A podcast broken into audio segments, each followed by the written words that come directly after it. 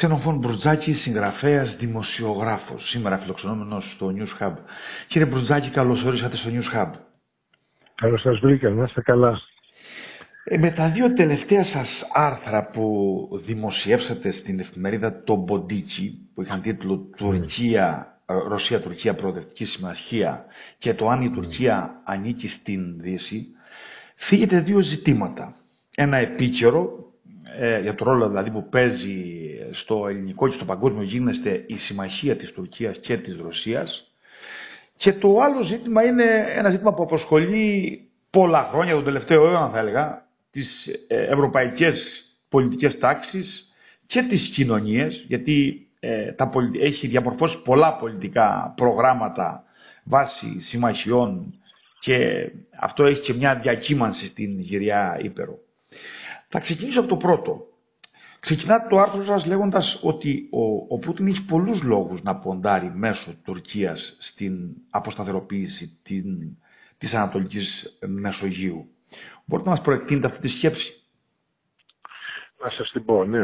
Κοιτάξτε να δείτε, ε, υπάρχει, υπάρχουν πάρα, ε, τα, τα ζητήματα αυτά της εξωτερικής πολιτικής να επισημάνουμε ότι είναι ιδιαίτερα πολύπλοκα. Δηλαδή κανείς δεν μπορεί ε, το ένα αναιρεί το άλλο, έχουν εσωτερικές αντιφάσεις οι οποίες δεν μπορεί να τις, να τις κατανοήσει ο κόσμος πώς μπορεί η Τουρκία να είναι ταυτόχρονα μέλος του ΝΑΤΟ και να κάνει με την ε, Ρωσία παιχνίδι, ε, πώς μπορεί να, να έχει μια συμφωνία με το Ισραήλ και ταυτόχρονα και το Ισραήλ να έχει με την Ελλάδα. Αυτά τα πράγματα πρέπει να ξεκαθαριστούν για να γίνουν κατανοητά. Η βασική μου αρχή είναι ότι εγώ προσεγγίζω αυτά τα θέματα με, με, βάση τα, με βάση τα ιστορικά δεδομένα όσο μπορώ να τα γνωρίζω. Η Ρωσία είναι μια χώρα η οποία, δεν, η οποία γοητεύεται από τη Δύση, η Δύση της ασκεί μια τεράστια γοητεία, εξού και το μίσος που έχει απέναντι στο τέτοιο, γιατί δεν ανήκει στη Δύση. Η Ρωσία δεν είναι δυτική χώρα. Και υπάρχει εδώ ένα πολύ μεγάλο πρόβλημα των, των, ε, της ανάγνωσης των Ρώσων αλλά και άλλων πολιτισμών και στη Μέση Ανατολή και Ισλαμιστικών ε, κρατών ε, της Δύσης απέναντι σε αυτά ε, που θέλει υποτίθεται να τους μεταδώσει το δυτικό πολιτισμό κτλ. Αυτό το πράγμα είναι, είναι ακατανόητο. Είναι μια λάθος ανάγνωση της Δύσης η οποία έχουμε δει ιστορικά ότι έχουν δημιουργηθεί πολλές παρεξηγήσεις. Η Ρωσία είναι μια χώρα η οποία είναι κατά βάση ασιατική. Ε, δείτε, δείτε τα πολιτεύματά της.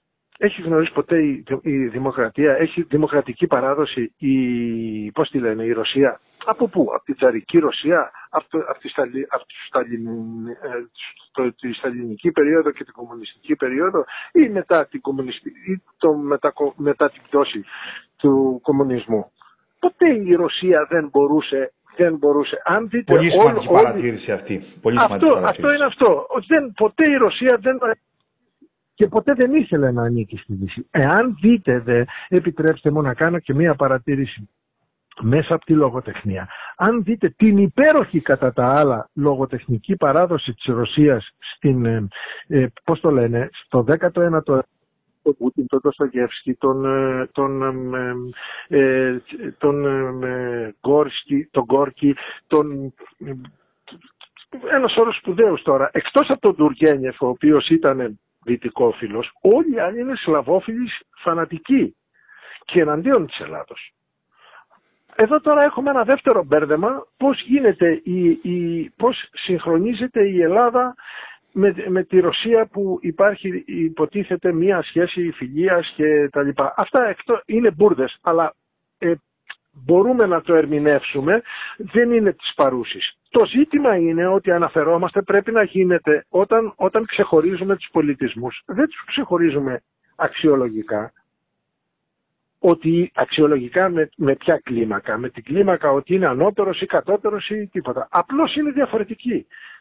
Αυτοί οι οποίοι λοιπόν υποστηρίζουν τη διαφορετικότητα, στην ουσία δεν υποστηρίζουν τη διαφορετικότητα. Δηλαδή πρέπει να αποδεχτούν ότι η, η Ρωσία δεν μπορεί να έχει δημοκρατικό πολίτευμα. Δεν έχει παράδοση. Ναι. Δεν είναι εύκολο πολίτευμα. Ναι. Δεν έχει παράδοση. Άρα λοιπόν η, η Ρωσία πάντα ήταν απέναντι στη Δύση και μάλιστα ένα κοιτάξτε τώρα ποιο, ποιος είναι. Ο λόγος του Ερντογάν στην Τουρκία είναι αντιδυτικός. Ο λόγος του Πούτιν είναι αντιδυτικός. Η, η, όλων των αυταρχικών καθεστώτων είναι αντιδυτικό. Αντιδυτικό τι σημαίνει στην ουσία; Δεν είναι εκτός από τα οικονομικά, τα οποία πάντα παίζουν πρωτεύοντα ρόλο κτλ. Αλλά δεν καθορίζουν. Επίσης είναι μια λάθος ανάγνωση της ιστορίας η, αυτή η, η στενά μαρξιστική αντίληψη της, της, ε, της οικονομίας. Είναι ο τρόπος ζωής, ο τρόπος ο οποίος αντιλαμβάνονται τον κόσμο οι άνθρωποι. Θα μιλήσουμε, κύριε Μπουλτζάκη, θα μιλήσουμε και λίγο εκτενέστερα για τα θέματα της Τουρκίας ε, στις νύχες της κουβέντας μας. Ναι. Θα ήθελα όμως να μας πείτε στο, στο κείμενό σας, εντοπίζετε ότι υπάρχει μια νοσηρή, ε, έτσι όπως τη χαρακτηρίζετε, μειοψηφία στη χώρα, που θεωρεί ότι υπεύθυνο για όλα τα δεινά είναι το ΝΑΤΟ. Και χαρακτηρίζεται ότι ε, διακατέχεται από ένα τυφλό ιδεολογικό ναι. μίσος Ναι. και ε, θέλω να μας πείτε ποια είναι αυτή η μειοψηφία, πώς το πλαισιώνεται αυτό. Ναι, θα, θα, σας, θα σας εξηγήσω κάτι. Ε, ε, και εδώ υπάρχει μια αντίφαση. Η Ελλάδα είναι δυτική χώρα. Έχει φτιαχτεί από τη Δύση, μας αρέσει, δεν μας αρέσει κτλ. Η Δύση εκτίμησε τον ελληνικό πολιτισμό, δεν τον εκτίμησε κανένας άλλος. Τον ελληνικό πολιτισμό τον ενστερνίστηκε και τον υπερασπίστηκε και τις αξίες του ανέδειξε και υπερασπίστηκε στα πανεπιστήμια τους, στις κοινωνίες, στον τρόπο ζωής, στην επανάσταση, στην τέτοια τα, τα, πάντα δεν υπάρχει ιδεολογία, υπάρχει και το συμφέρον κτλ. Αλλά κυρίως ο τρόπος ζωής, η νοοτροπία, αυτό που λέμε το, ο αξιακός κώδικας των ιδεών και, το, και, και τον τρόπο τον οποίο αντιλαμβάνεται το κόσμο είναι δυτικός. Η Ελλάδα λοιπόν είναι ένα δυτικό, ε, είναι, ε, είναι μία χώρα η οποία ανήκει στη Δύση στην κυριολεξία. Αυτό το πράγμα, με αυτό το πράγμα με τα πολιτευτικά παίξαν οι κυβερνήσεις πάρα πολύ. Ανήκουμε, δεν ανήκουμε, τι κάνουμε, τι δεν δείξουμε και δώσαμε ένα πρόσημο πολιτικό το οποίο είναι κενό περιεχομένου. Η Ελλάδα ιστορικά ανήκει στη Δύση. Τελεία, τελεία και παύλα. Άρα τα συμφέροντα της Ελλάδας είναι με το ΝΑΤΟ. Είτε μας αρέσει το ΝΑΤΟ είτε δεν μας αρέσει, είτε πιάνουμε και λέμε τώρα το ΝΑΤΟ τι έκανε τότε, τι έκανε εκεί, ό,τι και να έκανε το ΝΑΤΟ. Και, ε, πρέπει να, να σκεφτόμαστε και το αντίστροφο από ό,τι με ρωτήσατε. Για φανταστείτε την Ελλάδα έξω από το ΝΑΤΟ. Από το 52. Ναι, δεν υπάρχουν Θα πολλές ήταν όπως είναι επιλογές. σήμερα. ε; όχι, δεν υπάρχουν επιλογές πολλές, δεν υπάρχουν. Ή θα Όχι, πρέπει- όχι, δεν είναι θέμα επιλογές. Δεν είναι, ναι, δεν είναι ιδεολογικό θέμα. Πε- Πέστε μου κάτι. Εάν η Ελλάδα δεν ήταν στο ΝΑΤΟ από το 52. Εγώ μέχρι το λέω σήμερα. από πλευράς, κύριε Μπουρτζάκη, εγώ το, το Ναι. θέτω από πλευράς συμμαχίας, όχι ιδεολογικό. Δηλαδή, ή θα πρέπει Ναι. να είναι στο Ανατολικό μπλοκ ε, μέρος του Σοβιετικού Έχει κορμού. λυθεί από την ιστορία αυτή. Ακριβώς. Η απάντηση λοιπόν, αυ- αυ- αυτή η απάντηση, ε, κύριε Δαμοβολίτη, έχει λυθεί από την ιστορία. Δεν έχει λυθεί ούτε από εσάς ούτε από μένα. Ναι, σαν Έχει συμφωνούμε. λυθεί από την ιστορία. Έχει τελειώσει δηλαδή αυτό το πράγμα. Ανήκουμε στη Δύση και τα συμφέροντά μας ταυτίζονται με τον ΝΑΤΟ. Α, Όποια, ακόμα και όταν αισθανόμαστε ότι α- αδικούμαστε, αδικούμεθα από τον ΝΑΤΟ και τα λοιπά, πα- αυτό και πάλι είναι ε, η καλύτερη δυνατή επιλογή που έχουμε εμείς ως χώρα. Ε, εγώ ήθελα να εντοπίσω μερικά. Ε, αυτό, Ναι. αυτό που με ρωτήσατε όμως στην ουσία είναι ότι το, το, το Για την ΝΑΤΟ, νοσηρή η- μειοψηφία η, ήθελα η, να η, η, η νοσηρή μειοψηφία η οποία κάνει το ΝΑΤΟ είναι, η- είναι αυτοί οι οποίοι ε, κατηγορούσαν, ας το πούμε για να καταλάβουμε σχηματικά, τους, τη δεξιά ότι είναι προδοτική και ότι είναι μειοδοτική απέναντι στους Αμερικάνους και απέναντι στη Δύση και απέναντι στην Ευρωπαίο, τους Ευρωπαίους και ήταν πράκτορες των Ρώσων, των ρωσικών συμφερόντων. Δεν υπάρχει πιο ξενόδουλο κόμμα από το, από το Κομμουνιστικό Κόμμα Ελλάδος. Μιλάμε για ξενόδουλο κόμμα. Είναι ένα κόμμα το οποίο από το 1918 που ιδρύθηκε ο ΣΕΚΕ και μέχρι σήμερα, εξυπηρετεί- μέχρι, το, μέχρι και την πτώση της Σοβιετικής Ένωσης εξυπηρετούσε κανονικότατα και με τον νόμο τα, τα συμφέροντα της Ρωσίας. Ήταν, η, ήταν η ρωσική φωνή μέσα, στο, μέσα στην ελληνική κοινωνία και στο ελληνικό κοινοβούλιο. Αυτό το πράγμα το έχουμε πληρώσει πανάκριβα. Το Μάλιστα. έχουμε πληρώσει πανάκριβα και όχι μόνο σε οικονομι, με οικονομικούς όρους, με, με όρους καθυστέρησης, δηλαδή γίνονται 100 έργα, 100 όχι και τα 100 είναι κακά τα έργα. Ναι.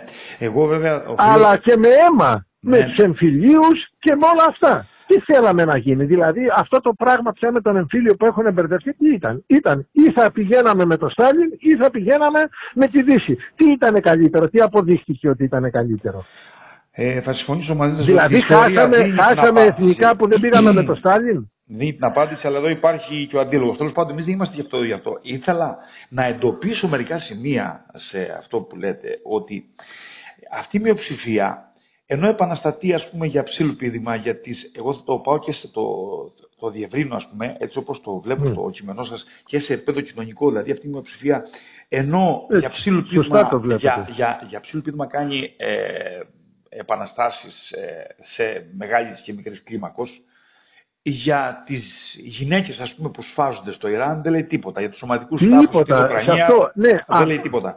Και το χειρότερο, ναι. αυτό που παρατηρώ ας πούμε, είναι ότι ε, υπονομεύουν κάθε ε, προσπάθεια αμυντικής θωράκισης της χώρας, έτσι όπως το προσεγγίζεται, και ας πούμε και στο μεταναστευτικό ζητούν να, να καταγελθεί, να, να, να, να πέσει ας πούμε ο φράκτης του, να γκρεμιστεί ο φράκτης ε, του Εύρου. Μα το λένε, το λένε επίσημα. Το ζήτημα δεν είναι ότι κάνουμε, ε, ότι, ότι ε, λέω προσωπικές απόψεις. Mm. Βγαίνουν και λένε κανονικά. Ο Βαρουφάκης ας πούμε κατακαίνει το ελληνικό ε, ναυτικό, το, το ελληνικό χιναυτικό, το, το, ε, ε, το, λιμενικό. το, λιμενικό, το ελληνικό λιμενικό και λέει ότι το ελληνικό λιμενικό πνίγει τους μετανάστες και πρέπει να το κοιτάξουμε. Οι, οι βουλευτές του ΣΥΡΙΖΑ, πάρα πολλοί βουλευτές του ΣΥΡΙΖΑ, οι, τα αξιόλογα αυτά παιδιά τα οποία εκπροσωπούν την Ελλάδα στο Ευρωκοινοβούλιο κάνουν ερωτήσεις συνέχεια οι οποίες λένε ότι ε, και δεν λένε πράγματα, λένε ψεύδι.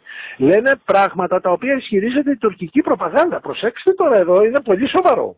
Και σε, εδώ κοιμόμαστε τον ύπνο του δικαίου. Ο άλλος βγαίνει και λέει ότι, ότι σκοτώνουμε παιδάκια και αποδεικνύεται ότι δεν σκοτώνουμε παιδάκια. Μιλάτε για την υπόθεση των 38 στον Εύρο και τη Μαρία η οποία δεν Μιλάω και τη Μαρία, εκείνη ένα παιδάκι το οποίο βρέθηκε νεκρό και δεν υπήρχε. Ναι, ναι, ναι. Αυτό, αυτό εκτέθηκε ανεπανόρθωτα όλο το πλέγμα των ανθρώπων που είχαν ε, υποστήριξει την άποψη. Αυτό, ε, γιατί είδατε, είδατε, είδατε, κανέναν, είδατε, κανέναν να βγει, είδατε κανέναν να βγει και να ζητήσει γνώμη. Από αυτό τον άθλιο ΣΥΡΙΖΑ είδατε κανέναν να βγει και να ζητήσει γνώμη να κατηγορούν την πατρίδα. Πού έχει ξανακουστεί αυτό και γίνεται ανεκτό; Πού έχει ξανακουστεί αυτό και γίνεται ανεκτό; Δεν, μου είναι αδιανόητο. Κάνουν, ερωτη, κάνουν με, μεταφέρουν στην Ευρώπη μια εικόνα της Ελλάδος, λες και η Ελλάδα είναι στρατόπεδος συγκέντρωσης. Ποιοι; Οι οπαδοί του Στάλιν. Κύριε Μπρουζάκη, του πιο ολοκληρωτικού καθεστώτος που γνώρισε η ανθρωπότητα. Ο, οφείλω να σημειώσω ότι εάν δεν προχώρησαν από την αριστερά εύκολα θα μπορούσατε να δεχτείτε κατηγορίες για το αντίθετο. Και τώρα τελειώσαν αυτά, τελειώσαν αυτά κύριε ε, Δαμοβολίτη, τελειώσε, ναι. τέλειωσε αυτό το παραμύθι. Λοιπόν... Αυτό, το παραμύθι το, αυτό το παραμύθι το πούλησε πάρα πολύ τέτοιο η αριστερά. Ε, η αριστερά έχει τελειώσει από την ιστορία. Είναι μια ξεπερασμένη και παροχημένη ιδεολογία η οποία απέτυχε, απέτυχε εις βάρος της ανθρωπότητας προσφέροντας μόνο θλίψη, πόνο και καταστροφές και αυτά τα στερεότυπα τα οποία προσπαθούμε να λύσουμε ζητήματα τα οποία είναι πραγματικά με ιδεολογικούς όρους, όχι. Δεν, δεν, μπορεί, δεν μπορεί να συνεχιστεί πια. Δεν μπορεί να συνεχιστεί πια. Δηλαδή μιλάμε τώρα για, για κατάφορη παραβίαση του ορθολογισμού. Κύριε Μπουρζάκη... Και κατάφορη παραβίαση του ορθολογισμού. Ε, ε, δηλαδή, ε, τι έχουν προσφέρει αυτοί. Για πέστε μου. Ναι, ναι, μισό λεπτό. Να συνεχίσουμε μόνο την κουβέντα, να μην φύγουμε από το θέμα. Εγώ ήθελα να, να κλείσουμε ναι. τώρα προς το κλείσιμο, να, ναι. να πούμε και λόγια για το επόμενο κείμενο το οποίο δημοσιεύσετε με τίτλο «Αν η Τουρκία ανήκει στην Δύση». Ναι. Να εστιάσουμε. Δηλαδή, μπορεί να υπάρξει πεδίο συνεννόησης με ένα κράτος που ιδεολογικά και πολιτισμικά επιτίθεται έτσι όπως λέτε χαρακτηριστικά ευθέως κατά του δυτικού κόσμου και κατά των θεμελιωδών αξιών του ευρωπαϊκού πολιτισμού. Γιατί στο κείμενό σας το πιάνετε σε όλα τα επίπεδα, όχι μόνο στο πολιτικό. Ναι. Κοιτάξτε να δείτε τώρα με την Τουρκία είναι, είναι πολύ ζώρικο το πράγμα. Πρώτα πρώτα πρέπει να καταλάβουμε, πιστεύω, πρέπει να, ε, πρέπει να γίνει κατανοητό δικό μας συμφέρον.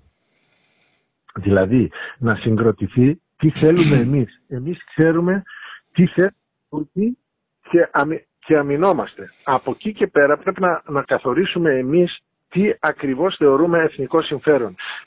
Τι διαπραγματευόμαστε με τους Τούρκους. Τι σημαίνει Χάγη; Μιλάνε για τη Χάγη πολύ. Εγώ ακούω, ακούω όλες τις απόψεις και ε, από πολύ σοβαρούς ανθρώπους. Ε, ωστόσο, στα εθνικά ζητήματα, άμα πρέπει να είσαι πάρα πολύ προσεκτικός και να είσαι προβληματικός. Πάμε στη Χάγη. Και το λύνει η Χάγη. Και λύνει, η, η, η διαδικασία είναι 70-30, 70 30 υπέρ της Τουρκίας. Θα γίνει αποδεκτό από την ελληνική κοινωνία αυτό; Ή θα αρχίσουν και θα λέμε είναι προδότες, είναι το ένα, είναι το άλλο; Δηλαδή, τι σας λέω; Εγώ δεν σας λέω ούτε ότι είμαι υπέρ, ούτε ότι είμαι κατά. Πρέπει να, να ορίσουμε τι ακριβώς η Τουρκία είναι ένα κράτος το οποίο δεν μπορεί να υπάρξει έξω από τη Δύση. Άρα πρέπει κάποια στιγμή, και αυτό δεν αφορά εμάς, αλλά ένα κομμάτι της πολιτικής μας θα μπορούσε να είναι ενδεχομένως να καταλάβει η Δύση ότι η Τουρκία έχει περισσότερο ανάγκη τη Δύση από ότι η Δύση την Τουρκία. Αυτό δηλαδή το οποίο, αυτό το οποίο ε, διαλαλεί συνέχεια ο Ερντογάν. Ο Ερντογάν ε, τους λέει εγώ είμαι εδώ μια υπερδύναμη περιφερειακή, μια δύναμη περιφερειακή πολύ μεγάλη που όντως να αναγνωρίσουμε. Είναι 80 εκατομμύρια, έχει βιομηχανίες, έχει στρατιωτική ισχύ και κυρίως έχει ένα πολύ μεγάλο πλεονέκτημα που δεν έχουμε εμείς απέναντι σε εμάς όσον αφορά την προβολή ισχύως. Πολεμάνε. Η Τουρκία πολεμάει. Η Τουρκία πολεμάει στη, στην ε, με, Λιβύη, πολεμάει στη Συρία, πολεμάει στη, στο Αζερβαϊτζάν, ε, πολεμάει κάτω στην Αφρική. Έχει, στρα, έχει στρατιώτες που τους στέλνει στον πόλεμο. Εμάς αυτό το πράγμα... Και έχει και, ένα, και έχει και ένα μόνιμο πόλεμο με το Αντάρτικο το Κουρδικό. Και έχει και ένα, ένα μόνιμο πόλεμο με, το, με τους Κούρδους το, το οποίο είναι ανοιχτό. Άρα λοιπόν αυτό το πράγμα είναι, είναι, πρέπει να σταθμιστεί αναλόγως. Επειδή όμως, δεν κύριε είμαστε ένας λαός ο οποίος μπορεί να, μπορεί να πάει, μπορεί να βγει οποιαδήποτε κυβέρνηση ελληνική και να πει ξέρετε τα συμφέροντά μας που είναι στη Λιβύη με το και τα λοιπά είναι να στείλουμε ένα, ένα απόσπασμα ε, στρατιωτικό ε, να, να αντιταχθεί στις, ε, στα, να υπερασπίσει τα συμφέροντά μας που έχουμε στη Λιβύη. Πώς θα γινόταν αυτό; Θα έπεφτε τι επόμενες 24 ώρες θα είχε πέσει η κυβέρνηση. Να συμφωνούμε σε καμία περίπτωση. Εδώ όμως επειδή μιλάμε για Ευρώπη. Άρα, άρα έχουμε, αυτό είναι πολύ σημαντικό. Είναι πολύ σημαντικό. Η, η, η, Ευρώπη, η Ευρώπη επίσης πρέπει να, να καθορίσουμε και το εξής. Τι, τι, τι, λέμε όταν εννοούμε ε, αν ανήκει ή αν δεν ανήκει. Ε, σαφώς δεν ανήκει ιστορικά δεν ανήκει, ούτε ποτέ πρόκειται να ανήκει. Η Τουρκία είναι ασιατικό, ασιατικό κράτος. Είναι ένα κράτος που κατά την άποψή μου και τα λοιπά ούτε πολιτισμό έχει, ούτε, ούτε άφησε στο πέρασμά της μια αιμάτινη κοιλίδα έχει αφήσει, τίποτα άλλο. Όπου, όπου και αν σκάψεις στο τουρκικό έδαφος, στην τουρκική επικράτεια αυτή και τα λοιπά, θα δεις από κάτω, αν το δούμε ρομαντικά τώρα ε, μιλάμε έτσι, θα δεις από κάτω ελληνικά ερήπια και, ε, και ε, ελληνικό πολιτισμό. Από εκεί και πέρα όμως η Τουρκία είναι ένα κράτος το οποίο είτε είναι κοσμικό είτε είναι Ισλαμικό για την Ελλάδα θα είναι ένας μόνιμη, μια μόνιμη απειλή. Δεν υπάρχει λοιπόν καλύτερα ή χειρότερα. Η, η Τουρκία θα είναι μια μόνιμη απειλή. Άρα πάνω σε αυτό πρέπει και εμείς να οικοδομήσουμε μια εθνική πολιτική η οποία να έχει βάθος όχι να μεταθέτει το πρόβλημα. Τι κάνουμε εμείς, μεταθέτουμε το πρόβλημα από, από κυβέρνηση σε κυβέρνηση, γιατί οποιαδήποτε, οποια... και υπάρχει και ένα άλλο. Ε, συνηθίζουμε να τα ρίχνουμε όλα τους πολιτικούς. Δεν είναι ακριβώς έτσι. Δηλαδή, πολλοί πολιτικοί προσπαθούν να πούν την αλήθεια και τρώνε το κεφάλι τους. Ε, κύριε Μπουζάκη, επειδή μιλάμε για Ευρωπαϊκή Ένωση και επειδή το, ο τίτλο ναι. του κειμένου σας τα απαριθμεί, αλλά δεν μας παίρνει ο χρόνος να τα αναλύσουμε όλα, θα κλείσω μια τελευταία ερώτηση. Αυτή τη στιγμή, επειδή αναφερθήκατε προηγουμένως στο μεταναστευτικό, η Ευρωπαϊκή Ένωση είναι σε θέση να αντιληφθεί μέσω των οργάνων της, αλλά και σε επίπεδο κοινωνιών, τους κινδύνους της εργαλειοποίησης του μεταναστευτικού από την Τουρκία; Πλέον το, το μεταναστευτικό διαμορφώνει ναι. την ατζέντα σε πολλά πολιτικά κόμματα, ναι. ας πούμε, στην Ευρώπη. Ναι, κοιτάξτε να δείτε τώρα. Η, ε, και εδώ η Ευρωπαϊκή Ένωση έχει μια αντίφαση. Από τη μία έχει αυτά τα, αυτές τις διακηρύξεις ε, τις περίεργες περί, περί ελευθεριών ε, και τα λοιπά των δικαιωμάτων των μεταναστών το ένα το άλλο και από εκεί και απ' την άλλη δεν βλέπει ότι γίνεται μια εργαλειοποίηση των μεταναστευτικών ορών όχι μόνο από την ε, την οποία μάλιστα ο Ερντογάν την είπε και φανερά. Είπε ότι θα, το είπε στο Μακρόν, ότι θα γεμίσουμε Ισλαμιστές την, ε, την Ευρώπη και θα καταλάβουμε την Ευρώπη από το, με, ειρηνικό, με, μέσα, από, μέσα από τη μετανάστευση.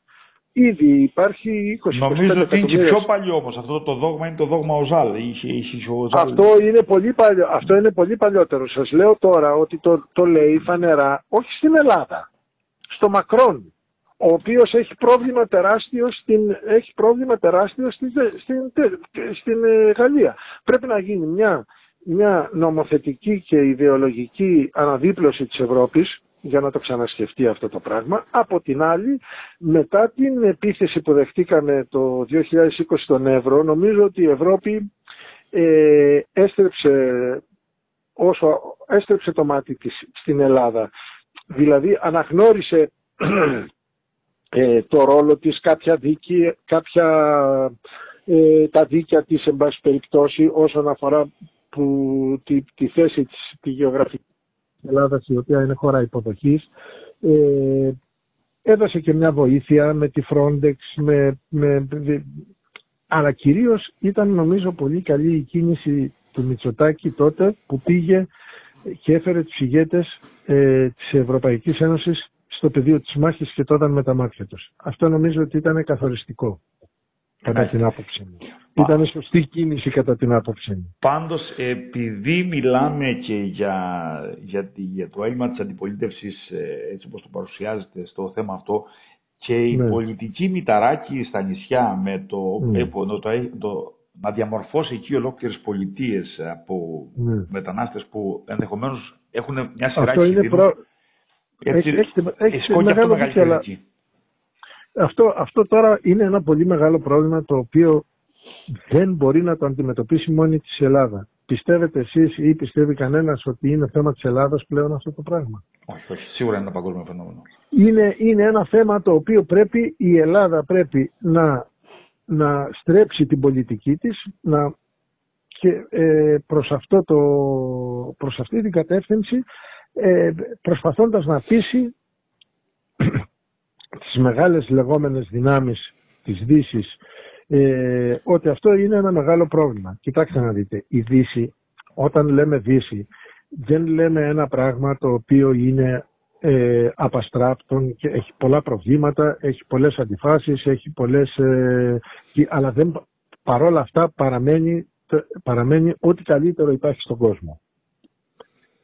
Με όλες τις Αυτό δεν σημαίνει ότι δεν παίρνει, ότι είναι υπεράνω κριτικής και ότι δεν παίρνει βελτιώσεις. Ε, δεν επιδέχεται βελτιώσεων. Επιδέχεται πολλών βελτιώσεων. Μέσα σε αυτό το πλαίσιο λοιπόν πρέπει η Ελλάδα πάντα να, να, να προσπαθεί να εναρμονίζει τα εθνικά συμφέροντα με τα να βρίσκει εκείνα τα σημεία που ταυτίζονται τα συμφέροντα τα εθνικά μας με τα συμφέροντα της Γερμανίας, της ε, ε, Γαλλίας, της Ευρωπαϊκής Ένωσης, της Αμερικής και, και να στρέφει μέσα από ένα άλλο ενδιαφέρον. Δηλαδή, μη πηγαίνεις και λες βοήθηστε με.